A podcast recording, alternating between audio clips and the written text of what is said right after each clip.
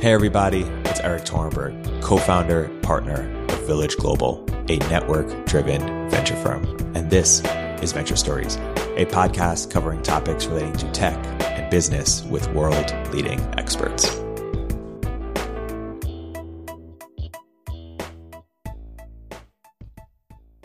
Hey, everybody, welcome to another episode of Venture Stories by Village Global. I'm here today with two very special guests Jeff Chang, growth engineering lead at Pinterest and active angel investor, and Fareed Mosavat, EIR at Reforge and director of product at Slack.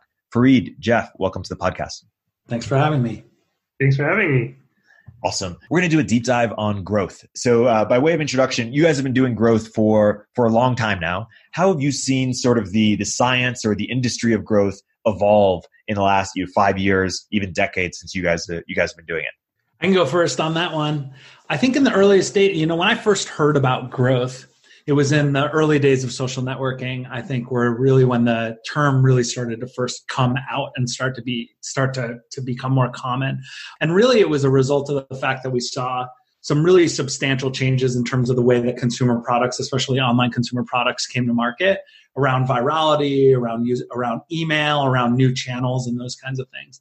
I think early on, a lot of this, the way I describe that era was like the secret magic era of growth in a lot of ways. Uh, a lot of the earliest practitioners of growth tried to keep as much of what they were learning to themselves because there were these like angles and tricks and sort of like dark, not dark patterns, but dark magic about how you could drive growth on some of those early social networks from Friendster to Facebook to even Tagged and LinkedIn and all of those things. A lot of those different companies that started to figure it out. And also in social gaming, which is where I got my start with Zynga and building on top of these, uh, on top of those social platforms that were also growing. But I think the biggest thing that's changed is, at least in my perspective, one, we're seeing growth become a name that's used, but also a set of practices used across almost every kind of online product, in particular from D2C e commerce type things all the way to B2B uh, software uh, like Slack or even more enter- core enterprise software. So the name has started to become used in a lot of different ways that some, has muddied its meaning. So that's, I think, the bad thing is that it's not clear what it means anymore. And second, though, I think what we're seeing is an evolution towards growth and growth practices, data driven product management, and, the, and those kinds of things. Growth is changing to become more like traditional product management and product manage, traditional product development and marketing are becoming more like growth um, as the data and sort of creative sides of this collide. Yeah, well, Fareed said a lot, and I would agree with pretty much everything he said. So, not too much to add upon. I would just say that um, I think before the teams that are working on growth were probably a lot smaller than in general than the teams working on growth now, as kind of Fareed mentioned. So uh, as a result, I guess teams have been a lot been a lot smarter um, now versus before in terms of like figuring out what metrics actually matter, figuring out what growth channels work. Because uh, before everyone was trying pretty much everything to try to get the numbers to go up, but now ha- everyone has a lot more data. Everyone knows what kind of works for other companies. So there's kind of these few growth channels that are kind of the foundations that companies in general uh, use to start out with. That are, and there's a lot more commonality between companies. Whereas before, I felt like more companies are kind of trying to forge their own path and grow in their own way. Totally. I, I want to sort of zoom out. You know, in the last uh, few years, everyone became obsessed with with product market fit. Once once we discovered the term, that's what everyone was focused on on achieving. And then we had you know different people defined it in, in different ways or didn't define it. What what are sort of the right ways or, or or not right ways of thinking about product market fit? Jeff, you've written a bit about this. I know you thought a lot about it. Why don't you take the first step? How, how do you know yeah. when you have it? What is it? Yeah, so I think to, to talk about product market fit, you need first like define it because I think it has a lot of different definitions, like what is kind of even the point of figuring out product market fit, I would say first we need to reach an understanding that the point of product market fit is to figure out when is it worth it to start working more and more on acquisition channels because it's not worth working on acquisition channels unless your product is at a certain point. So, in other words, figuring out if you have product market fit is like figuring out is your product good enough where um, you can start investing more in acquisition channels. So then then how do you find how do you find the point in which your product is good enough where it's worth investing in that is kind of the difficulty. And there's obviously a lot of different metrics like NPS, how disappointed would users be if they couldn't use your product, like retention, and they are kind of trying to gauge the same kind of thing, which is basically like how much do users love your product? Do users love your product enough where by applying acquisition strategies you can grow a really large user base? Is is kind of the premise of product market fit. And I think like obviously there's no perfect metric, and every metric is kind of trying to measure this kind of the same thing: how much the users love your product, and measure like NPS measures that. Would users be disappointed if they can use it? Measures that, and user retention. If users actually use your product and then come back later and use it again, obviously measures that. Uh, me personally, I like the retention uh, metric as kind of uh, my favorite metric to measure product market fit because for a few reasons. Number one, it's like a requirement for almost every successful company. Every successful company has really great retention, pretty much. Um, there's very few exceptions to that. Um, number two, it's it's a measure of everyone who uses the product, not just a few certain. If you use survey-based metrics like NPS or how disappointed would people be if they couldn't use your product, you're only getting a sample of the people who actually respond to the survey, so you get some survey bias and um, you don't actually get the full view of the data. So, um, and also in growth, we have a really good understanding right now of like what good retention looks like for different types of companies. So I feel like, yeah, it's a really useful metric for determining how much people actually love your product. And, and you're a fan of cohort uh, models as, as, a way to measure retention. why that? Oh yeah, so yeah, uh, I think a lot of companies measure retention the incorrect way, which is um, you never want to mix old users with new users because when you look at retention of old users, a lot of the people uh, users who have lower intent already turned out. So you're basically looking at high intent users. So the retention will be good for old users. And then your mixed retention rate will just be how many new users versus how many old users you're actually combining. So that's why mixed retention rates don't really make sense. You always have to look at retention on a cohort basis, which is taking a group of users who joined at around the same time and they get pretty much around the same user experience when they joined. I totally agree that retention is the most important metric, um, and retention is important. But I, I think it's also important to ask yourself the question: Is this product growing on its own? I think that um, while there's sort of product market fit, there's the early days of should I really be investing in growth is really the question that I think a lot of founders are trying to answer and a lot of companies are trying to answer. And the easiest way to answer that is sort of a backwards question, which is, are you growing already?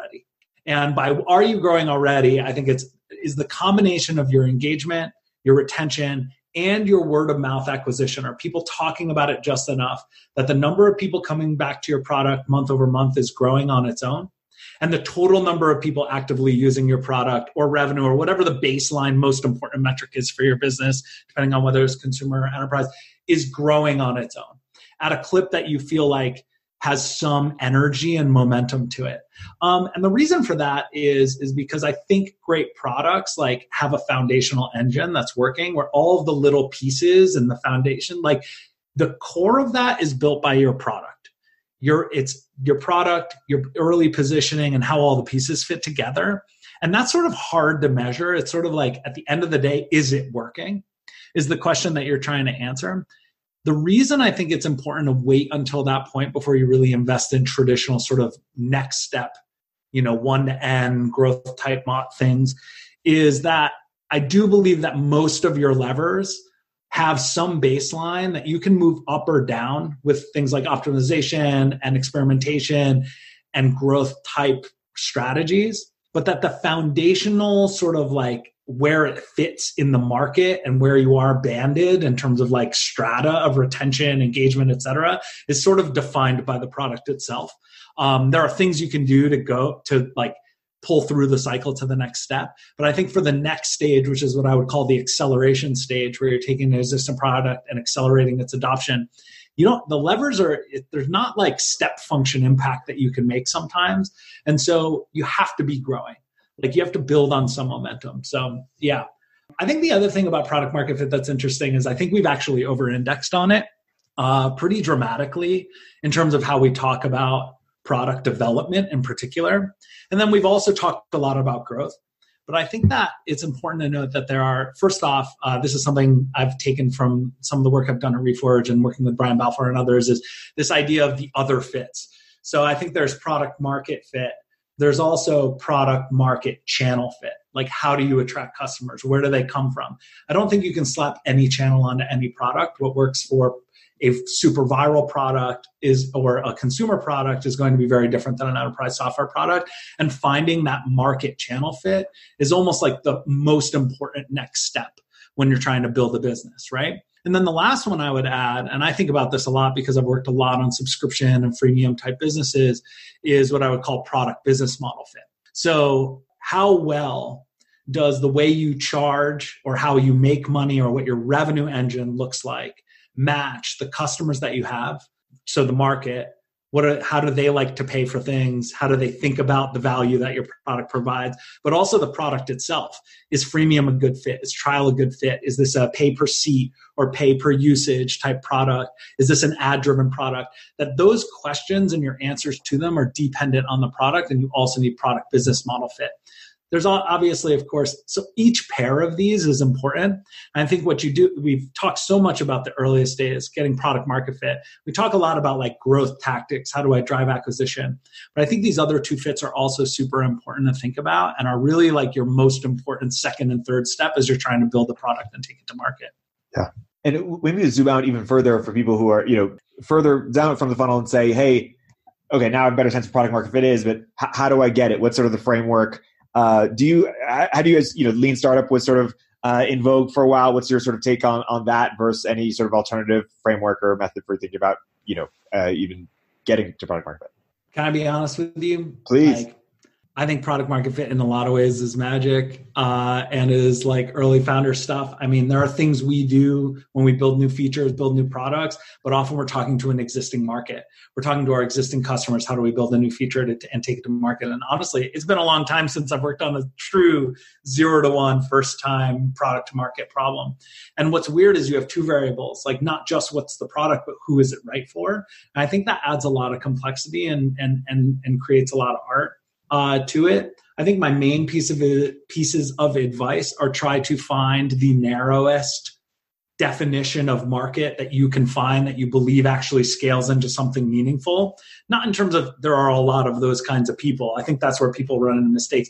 There are enough of those kinds of people to get some early signal, but you can see a path to how you grow that market step by step over time, if that makes sense that would be my main piece of advice is is a lot of products try to go too broad too early and have a hard time being something valuable to anybody in particular. But i've spent most of my career helping uh, founders scale the products that already have product market fit. So i i can't claim to be an expert on that. Jeff probably has a better perspective having done a lot more uh, early stage investing. Yeah, yeah, I would agree. Agree. Actually a lot with Fareed, where it's like it's kind of like magic, where it's interesting that like growth people have figured out how to grow products which already have product market fit. Like that's that's pretty much a given. If a product has product market fit, it's probably growable with with someone with the right expertise. But like going, making a product that has product market fit is still kind of like a black box, like magical kind of thing that people have not been able to replicate. Um, if you think about it, like a lot of the biggest companies in the world, like Facebook, Google, they've launched a lot of products that also don't have great product market fit. Um, and that's not due to poor execution. It's just it's just hard to figure out what users actually want. So my advice here to founders usually is the is to kind of like take more shots on goal in terms of like just know that in reality the majority of products that people build don't have product market fit and it's it's really easy to kind of tell when they don't have product market fit if like for example, the retention is not good. If so, if people start using the product and they never come, and very few of them come back second time, then it's really easy to tell that they don't have product market fit. So, being able to kind of notice this early on and and figure out like what what is the next thing we try? Like, what can we learn? What do we learn from this? What do we think the user want, and what do they actually want? And what can we build that actually addresses what they actually want? Um, is kind of my advice here, and not just so you have to in the beginning um, yeah just try to just try to be really real about like is there actually product market fit? And don't be afraid to pivot um, based on your learnings and kind of take more shots on goal. Although i would i like i think of it as a hierarchy. Like where should you be static and rigid and where should you be flexible? And i think great teams are generally like let's go from most rigid to most flexible like mission and vision for your company like what change do we want to bring into the world? I think great organizations are pretty like focused and singularly focused on what that is. Of course, there are examples of like Instagram and other companies like that, like that have these hard pivots. Slack is actually a great example of a hard pivot where the strategy or mission or the top, or sorry, the mission or vision really really change. I think those are rare, and I think those examples are are dangerous actually in most cases. I think the next step below that, which is the stra- like what I would call strategy, how are we going to achieve that mission, should be you know relatively static in terms of what is it we're trying to do? What are we like what are the most important building blocks? I would answer that with what problem are we trying to solve and in what order? I think you can move those pieces around but you should be very careful about that because distraction is the enemy right? And then on tactics features and individual user behaviors like how are people actually doing this? Are we right about the hypotheses that we've made? Are the things we're building actually working? That's where you want to be like the most honest, meaning, and by honest, I mean most reactive to feedback and most willing to change. But it's sort of hierarchical. I like to think of it as like, okay, what are we learning about this specific thing we built? Is it the right thing? Did it solve a problem or not? Be super flexibly there. Are we solving the right problem? It should take a couple of no's on the first, you know, layer to get to a no there and then shift. And then are we attracting the right vision at all? Is there a market here, period? Honestly, I think most companies shouldn't ever change that, uh, or at least by some definition of that, because that's what everybody hired, came on to do. That's what everybody like joined your company to be a part of. That's the way you're motivating people to do like heroic work. So uh, I would be most careful about vision changes. Though, of course, I've worked for a company that did like the hardest pivot of all time and was successful with it. So you know, it depends do as I say, not what I do. Yeah. uh, you you mentioned product channel fit. How how should founders be thinking uh, about developing that? Yeah, so I think you have to start again with a strategy. Like I I think great plans are built by having like a clear picture of what you believe your loops are right? Like from growth like what are going to be the most uh, valuable loops that we're going to build they're going to build compounding meaningful nonlinear impact over time?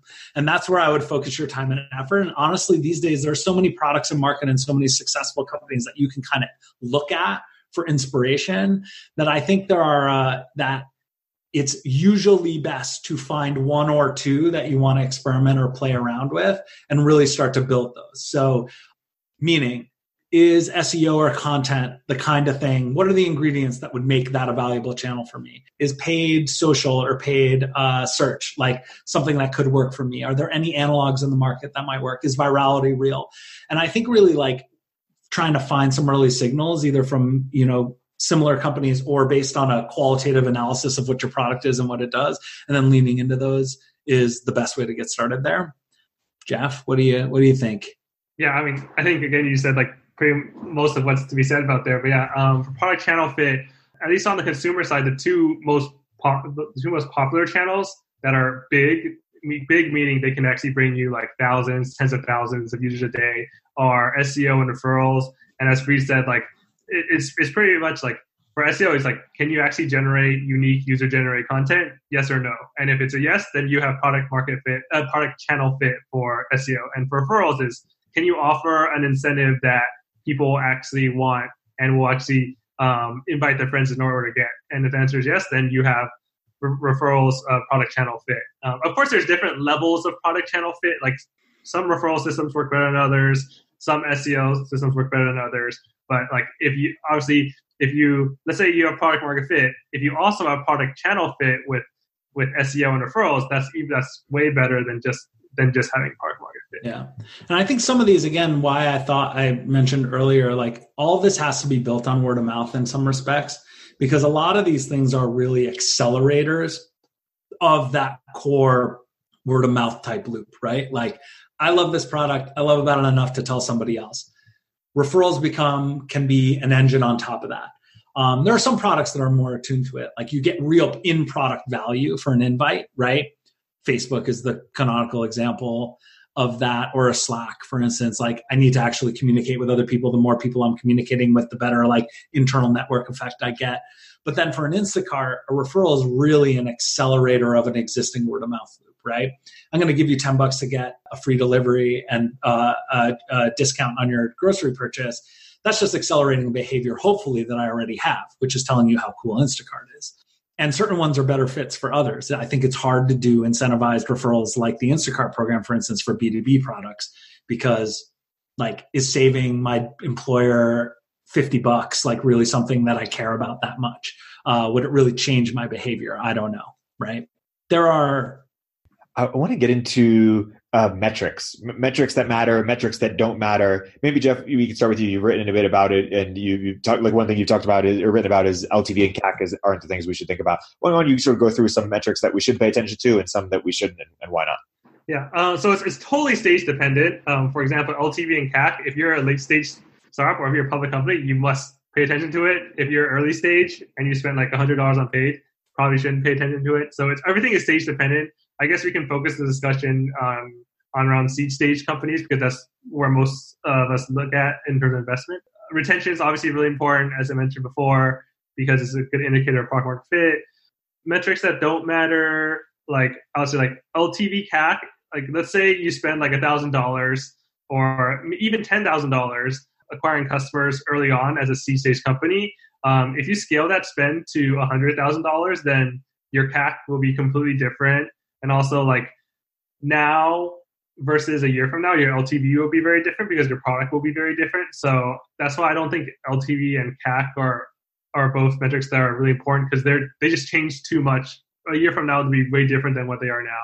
So they're not really indicative of kind of the future growth potential.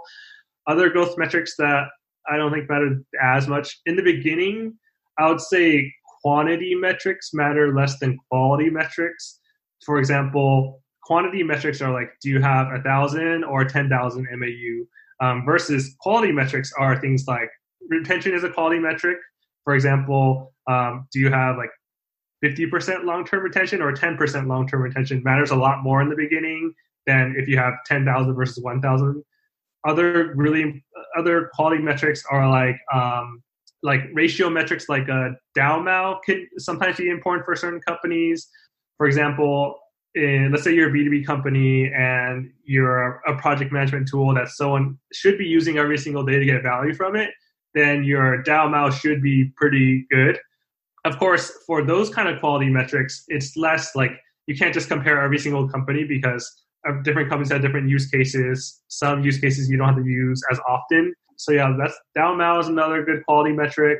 Just like a lot of these quality metrics are more ratio metrics than like the quantity metrics. So really, what you're trying to figure out in the beginning is not how many users you have, but really you're trying to figure out is do I have a product that is so good that people are willing to pay for it. People are willing to pay more for it over time.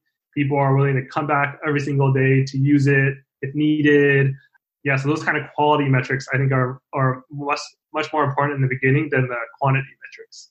Yeah, I think like I'd sum that up as I think there are what I'm looking for when I talk to early stage companies, if they have any metrics at all, is some sign of stickiness. Products that people use more than once are orders of magnitude more valuable than products that people use once and are done with. So, and what are those things? So that's step one. Two is also like from, is actually a little more qualitative for me is does that founder or that founding team have some nuanced or sophisticated view about what they're measuring and how they're thinking about it, even if they're not measuring it? and why they believe that's the right way to think about the problem is one that I'm always looking for is like as a sign of if this person will be able to scale into the role of a leader and thinking in a growth perspective over time.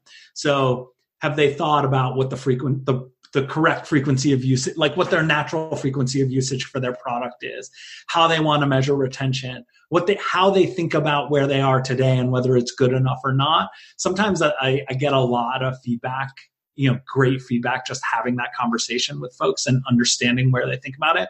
And then the second i think is is there some sign that there's a business here? Uh, so that's willingness to pay. Is there some sign of willingness to pay? Sometimes that's a conversion rate i would love to see that if your business is already there but I think there are other ways, qualitative measures of that, or known business models that can apply. And then in a business that has real world components, I think unit economics and like what is your cost to deliver a unit of value and how does that compare to the the price people are paying for it has become more and more important over time. I think the days of uh, running at negative unit economics with the hope that you'll figure it out later are, are mostly over. Uh, we're probably already over, but they're definitely over now. Um, those are really the three key things. The one thing I would add on the LTV question is one, yeah, like Jeff, I always skip that slide for a seat. That I mean, it's just like I skip it. It almost never means anything. actually, the only time I don't skip it is when it looks bad, like re, like bad, and they're calling it good. And that to me, again, this is like trying to get signals for the depth of understanding that a founder has of their business. I think it probably hurts you more than it helps you. Um, because if it's really, really good, that's often a sign that you like you have a rabid early user base. Of course your numbers look good right? Like they should look good. They should look amazing right? But the cac side like the acquisition costs like who knows? Like the fantasy that like prices go down as you scale is like generally not true like you end up paying more for customer n plus one than you did for customer n for almost all n you know so like uh I think that you have to. There's a lot of magical thinking that comes in there. The only thing I would say that I uh, is a shift that I would love to see more founders take, especially those that are driving high uh, paid loops, like they're using paid advertising as a driver of sales. D2C type companies have this dynamic. Some enterprise software companies, you know, those kinds of things is um, a bigger focus on payback periods than on LTV and uh, uh, customer acquisition costs. Meaning, how quickly, if I spend a dollar on advertising, how quickly do I get it back in not just revenue, but like uh, contribution margin? And the reason for that is is it's hard to build compounding growth on a paid channel without a sh- ton of money. Was about to swear. Uh, without a ton of money unless you have fast payback periods. Because what you're really trying to ask yourself is can I reinvest these dollars into more growth? And if it takes you a year or two to get those dollars back, then you're counting on someone, an investor, an outside market, some debt to give you money to grow. Because once you baseline, you add a thousand installs a week, you can never stop doing a thousand installs a week. Let's be honest, especially for a venture backed business. So you need to figure out how to turn that thousand into 1100, 1100 into 1200. And some of that's going to be driven by retention. Some of that's going to be driven by referrals and virality and SEO and the other dynamics that you have. But if paid advertising is a driver, you better have a fat, you got the faster your payback period, the better you can do that and scale it without outside investment. What's the right framework for uh, evaluating payback period for different types of businesses or how founders should be thinking about or investors should be should be thinking about? Yeah, so I like to think about it as like what is the cost to acquire a customer and then how, you know, how quickly can I get that back? And that can be a lot of things. It's not just paid advertising. It could be for an enterprise company, what does it cost to set them up and get going? What's the implementation cost? What's the sales cost? The other, you know, it's it's all of the cost to get a customer to like successful. So say like activation or roughly. And then there's sort of a margin question, which is like what's my ongoing cost of investment? Uh, to keep this person going, right? I would say in the earliest days, being lots of people are super sophisticated about this, but I think you can kind of like put your finger in the air and try to like come up with big buckets because what you're looking for is like, I would say like rough scales. Do I get it back in a month, a quarter, a year, forever on the earliest days? Leave the like, you know, per channel, like highly uh, sensitive measurement stuff to the late stage pros, I would say early on it's just like bigger than a bread box, smaller than a bread box. I think is really what I would be looking for. Oh yeah, yeah. I, I would agree with that. Like, um, basically, the rule of thumb I give founders is it should be very obvious that you're getting paid back very like yeah. within a month. Like, you shouldn't have to like do very complex math. It should just be like, oh, you're spending like a thousand dollars, and it's very obvious that the customers that are coming yeah. to pay generate over a thousand dollars in a month. So it should be very obvious that it's pretty it's fairly quick and quick meaning like in like the one to two month range not like in the six month range. Yeah. And so when when investors ask founders for ltv cac or even thoughts of what it should be is that just totally the, the wrong question? And if so how do you respond to them and let them know that? Or, or uh, are there things that they should be doing early to give some signal for later on? Yeah i mean so like if i were a founder and like first of all, a lot of startups sh- shouldn't be doing that much paid in the beginning yeah. anyway, just because they don't have that much capital. So, like, if I were a founder, I probably wouldn't be doing that much paid in the beginning, so th- there wouldn't be in like an LTV and CAC. And then like if I had to answer, if someone asked me what my LTV CAC was, um, for LTV, I would probably say like based on the data we have, like we know that X month LTV is around this around this much. Um, but like past X months, like let's say the product has only been launched for like three months, it's really kind of not worth the time to predict what six month LTV, 12 month LTV is. And so that's, I would, I would say something like that because it's, it's unpre- number one, it's unpredictable. No one knows what the right number is, even if you have all data in the world. And number two, what the number is now is different than the number 12 months from now. So it's kind of not a useful metric. Yeah. And then um, CAC, I mean, Fareed kind of already explained, yeah, like, and plus your next dollar that you add will be, your next customer that you add to paid will be more expensive than before. So that's why, like, I like, yeah, both me and Fareed, we, we completely ignore LTV CAC numbers for CPC yeah. Let's say I were a bold founder. I was feeling pretty good about myself and my business. And I wanted to push back on that question. I would say, I think two, one of two different things. I would say, hey, I don't think we have enough data to understand our current payback period. So I think that's not the right question to ask right now. But let's reason about bottoms up what this thing could look like at scale and why I believe this is the right, like, likely lifetime value number for this company. So if it's like a freemium business, I'd say like, you know, we believe we can convert, activate 40% of our signups. Roughly 25% of those are going to maintain as active customers and we think we can have half of those be paid because it's a freemium business model these are our comps with an average of 15 seats at this price.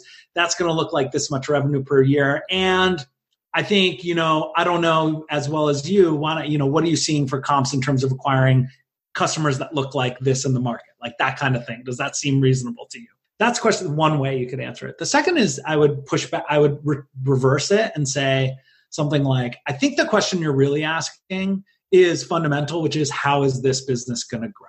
I think that's really what people are asking when they ask things like CAC and LTV ratios, because they're asking, can you spend money to make money? Can you build a flywheel of growth here or not? And I would answer that with, here are the ways we believe we can grow efficiently over time. So, like, if I were I'm not Stewart Butterfield. I don't know. but like if I were him in 2014, I'd say, you know, we are building an incredibly viral, internally viral product. It supports, uh, we are starting to see a lot of communities grow on Slack and amazing word of mouth. And we believe that we can accelerate that into low cost acquisition and a bottoms up adoption model that'll seed into all of the enterprises in the world so that we're selling not cold like traditional enterprise sales, but into active users inside of the engineering teams inside of uh, the world's largest companies. And we know that there's an opportunity for growth there. The numbers are obvious, something like that. Or I would say, you know, we're building marketplace. Uh, we have uh, we are at our supply side is generating all kinds of great content that we believe can be indexed. We're already seeing some early stages with that here. We think that over time that'll drive low cost acquisition because people are look at how many people are searching for these terms or you know 40% of our customers today are inviting we believe that we can scale that into a, an acquisition channel i think the question you're really trying to answer is like how are we going to grow totally let's transition a little bit into uh, acquisition channels and just starting to build them what's sort of the right way to think about it what's what's not the right with you know mistakes that, that people make uh, when they think about it maybe jeff let's start with you yeah so for um, for acquisition channels um, I would say you need kind of bucket them into two different buckets. There's short term and long term acquisition channels. Um, so let's say let's say you're a consumer startup, right? And so the, as I mentioned before, the two most common acquisition channels that work that scale really big for consumer companies are referrals and SEO. And the thing is, as a C-stage startup, you can't just 100% work on SEO because, if it, if it works, it will work a year out from now, and it'll be it'll be too late. So that's why when I advise um, startups to work, let's say they do have um, UGC, uh, unique UGC, so they should work on SEO. Like for the way to think about it is like five years from now, if this if I want this company to be successful, SEO needs to be big. And so now I don't need to work 100% on it, but maybe I spend 10% of my time and just set up the basics. So I recommend a lot of like set and forget kind of strategies that like literally take the founders like I don't know like three days to to do, and they can just set it and forget it for six for six months, and then that'll kind of be their um, base to start growing SEO. And then for referrals, um, referrals you probably can invest more on early on and have it be worth it because it will pay back um, pretty immediately. Because um, if you already are getting users and you make your referrals channel better, then those users will generate more users. And so I think it's just you have to take bets that make sense given where you are in your company. And you have to do a mix of short term things like things that maybe don't scale and long term things things that do scale. Um, so yeah that's kind of the advice that i give companies about growing acquisition channels. Yeah i think a little bit about which of these channels require substantial like what i would call what we call minimum scope. Like what's the level of fire you need for it to actually start burning and and and think about return on time spent? The number one enemy for a startup is time. Dollars is important too but like you know you have a certain amount of time runway and how can you get returns over the time frame that's most valuable to you? So like if you have you know 12 months runway and six months to your next fundraising event it's you know what are the investments you can make that get the best returns over the next six months? And is there anything we have to do to make the next six months great too? I think is one framing that i like to use for um, thinking about time investment and what, where to spend uh, where, where to spend energy. I think the other question is like what things do you need to have evidence of strong theses on versus actual like numbers going up uh, and and and and making sure you're making bets on both sides of the coin for that on the b2b side i think it's interesting that um, the same kind of rules apply. There's seo there's content strategies et cetera. Um, as but i think there is a question of um, you know is this the kind of thing you're selling into a decision maker like an individual person who then is going to scale the product out inside their organization? Or is it a more like bottoms up type product where one one part of the organization is going to adopt it usually somewhat organically usually for free and then seed usage inside of the rest of the organization and how do you align your how do you make sure that your acquisition channel like makes sense with that i think you know there are a lot of great outbound list type strategies where you can actually start to build a sales team early and start reaching out to people. But you need to be solving sort of a known problem to a known buyer inside of an organization for that to work. Um, for some of these more developer productivity or remote productivity type tools that we're seeing, I think they look a lot more like consumer products. You need to be able to drive like early person to person growth and acquisition channels that seed across an organization versus like sell in.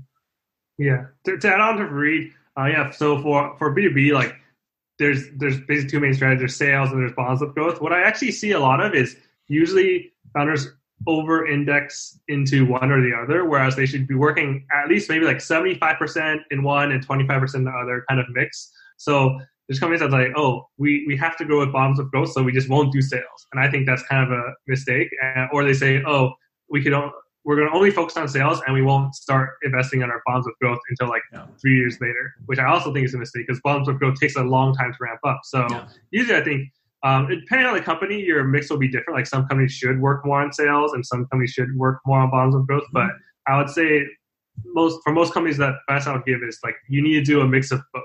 Yeah. yeah. And there's awesome feedback loops that come out of that too if you have a, a, great like self-serve bottoms up type engine in a b2b company and you start layering in sales one you now have a human being doing customer research with all of your best customers automatically because that's that person's job not necessarily to sell it cold but to like understand how that person how those people are using the product and they can bring that intelligence back to your product and growth teams to understand what's working how they position it internally because often there are people in that company doing the selling for you and you want to know what that information is.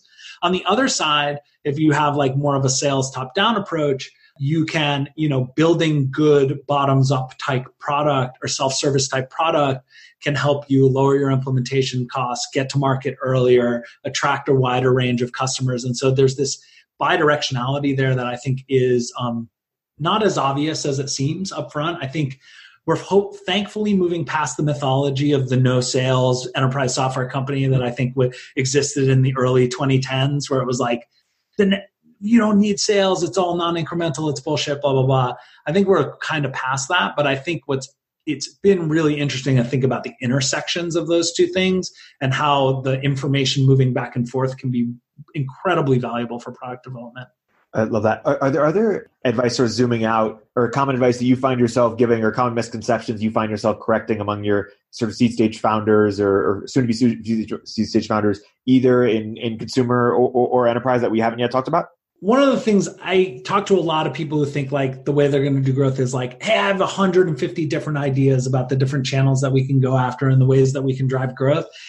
And I love the energy is great and it's really important to be experimental, but great companies are built on one to three channels usually. Like, and one of them is primary. And then there are other ones that are added as like accelerators. That's not true forever you hit these, you know, invisible asymptotes and you hit these ceilings in your growth and you have to find new ways and you want to be out ahead of those, which is why I believe it's important to look at multiple things.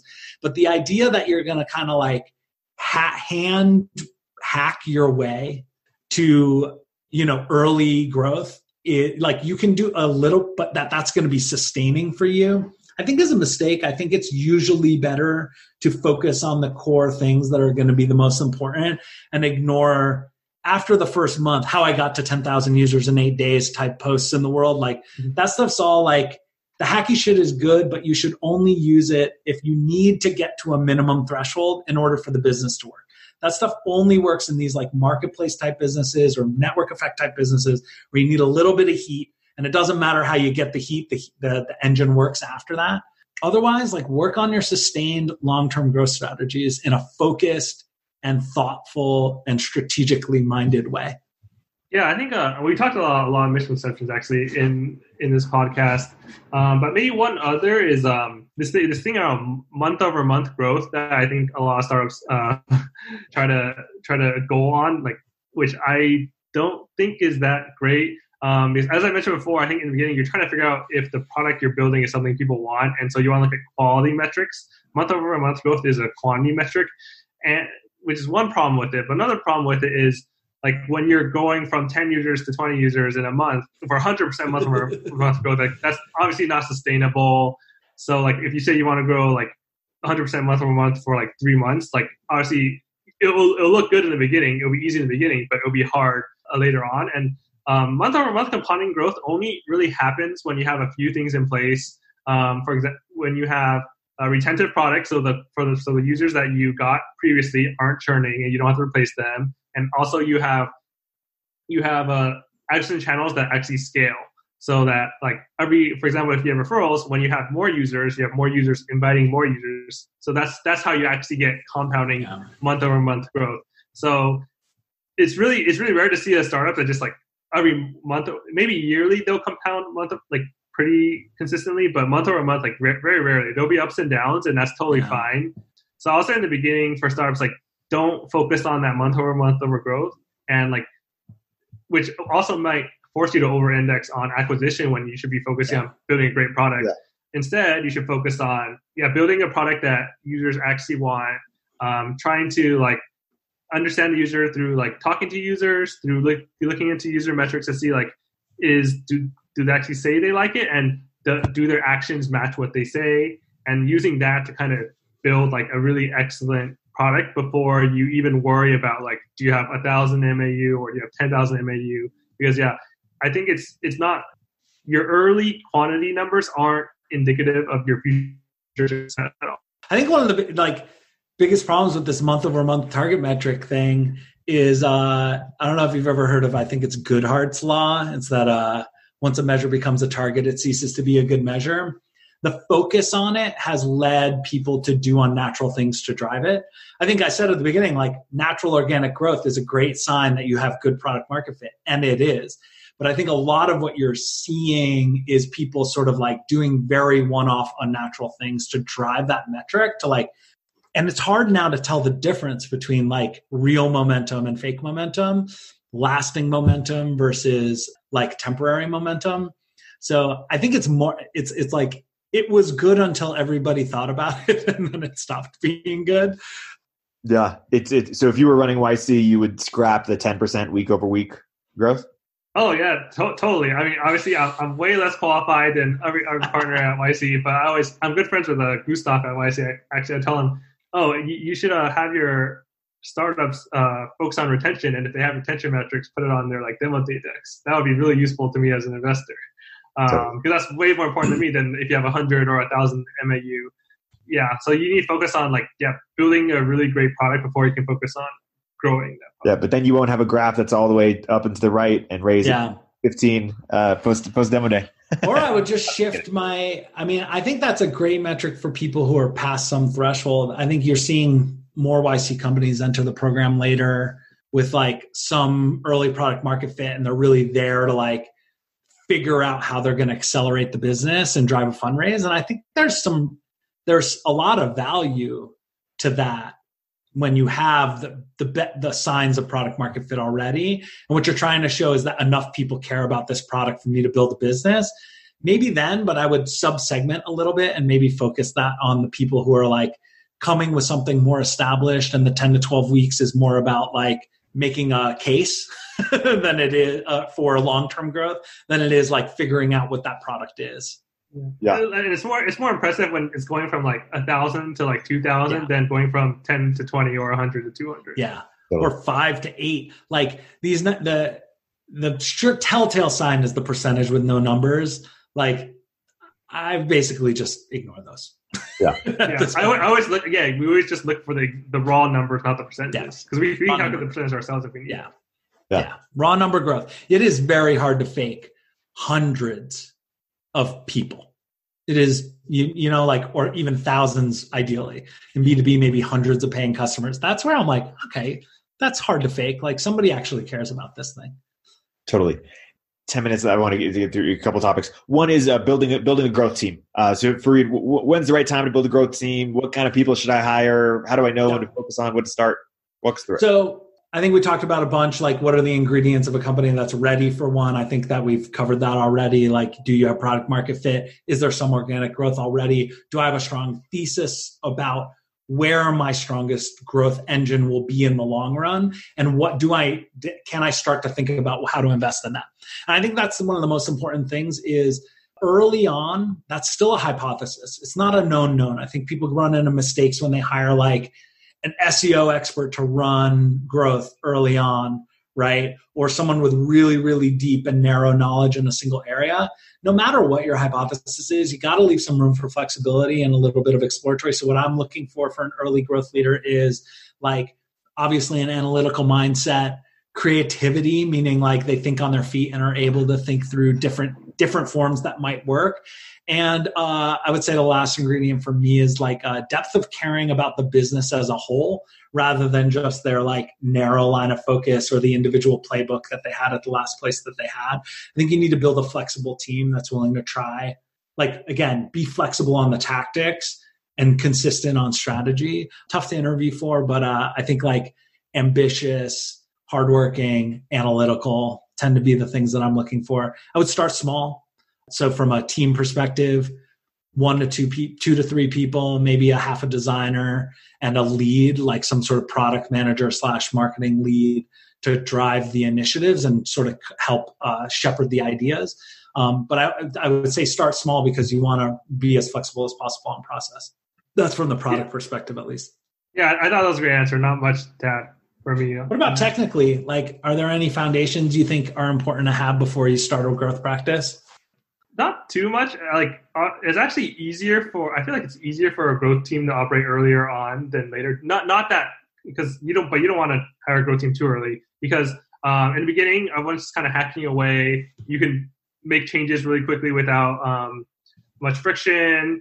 You you can like no one's going to push back on mm-hmm. big changes, so it's actually kind of easier in that way. So yeah, nothing really from a technical perspective. It's it is yeah. kind of easier in the beginning. You can move faster in the beginning. Yeah. I would only add one thing, which is that um, the analytical foundations for your company are sort of written in the first year or two. Um, I have found that in my experience, it is very hard to undo like the analytical foundations, the tracking, the measurement, the storage, and those kinds of things as you get later and later stage. Like analytics debt is like technical debt, maybe even worse. So I would say uh, that early team should maybe spend some time and energy getting your tracking and, and metrics and key details, the most important pieces right early on, just so you don't end up with a giant mess later. I mean, I've I've had at some of my jobs like a year of just like trying to reason with the data to figure out like what's working, what's not working, rewrite it all to be consistent. There's some you can get in some really bad habits. Yeah, actually, more, probably more important than the the timing. Now that I think about it, is actually just getting the right person because the number of people who have, let's say, like five years of experience um, in growth is a lot less than the number of startups there are. So just even being able to hire someone good is actually one probably one of the biggest blockers.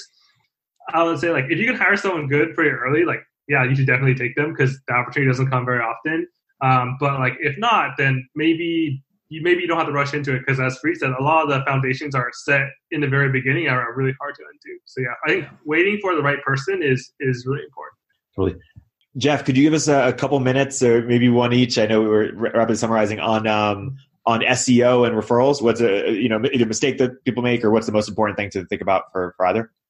Um, yeah, so for SEO, it's like if you have a, if you're a content content and and have a if you're content based service and you have a web presence, like you have to win SEO to to kind of win. Like also like if you're in travel, you kind of have to win SEO to win. So that's just kind of the mindset you need to have around SEO. It's that important, but that doesn't mean you should spend 100% of your time on it um, in the beginning because it takes a long time to pay off. So this is where it helps SEO referrals. Referrals like work for most services where there's an incentive, like there's a dollar value incentive, and it's pretty much worked for it's worked for a lot of companies basically. So it's kind of a low risk channel to tackle, and so that's why it's one of the first channels that I recommend for a lot of startups because it's, it's relatively low risk. Like you know, it's it's going to work if people actually want that incentive. So yeah, it's a good first channel to, to do. Jeff, uh, Fareed, uh, uh, guys, thank you so much for coming on the podcast. Yeah. For people who want to learn more about your your work or upcoming work, any uh, any plugs that you want to leave us with? Yeah, follow me on Twitter, FAR33D. yeah. Um, I also post growth thoughts on Twitter, Jeff Chang 30. Uh, I also have a blog that I occasionally write longer blog posts, growthengblog.com. And, and and get these guys on your cap table if, if you can. Uh, you'd, ah. you'd, be lucky. On deck is certainly lucky. Uh, so, uh, Jeff, Fareed, thank you guys so much for coming on the podcast. Great. Thank you, Erik. Thank you.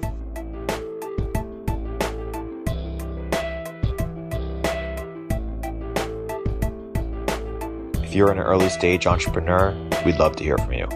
Check us out at villageglobal.vc.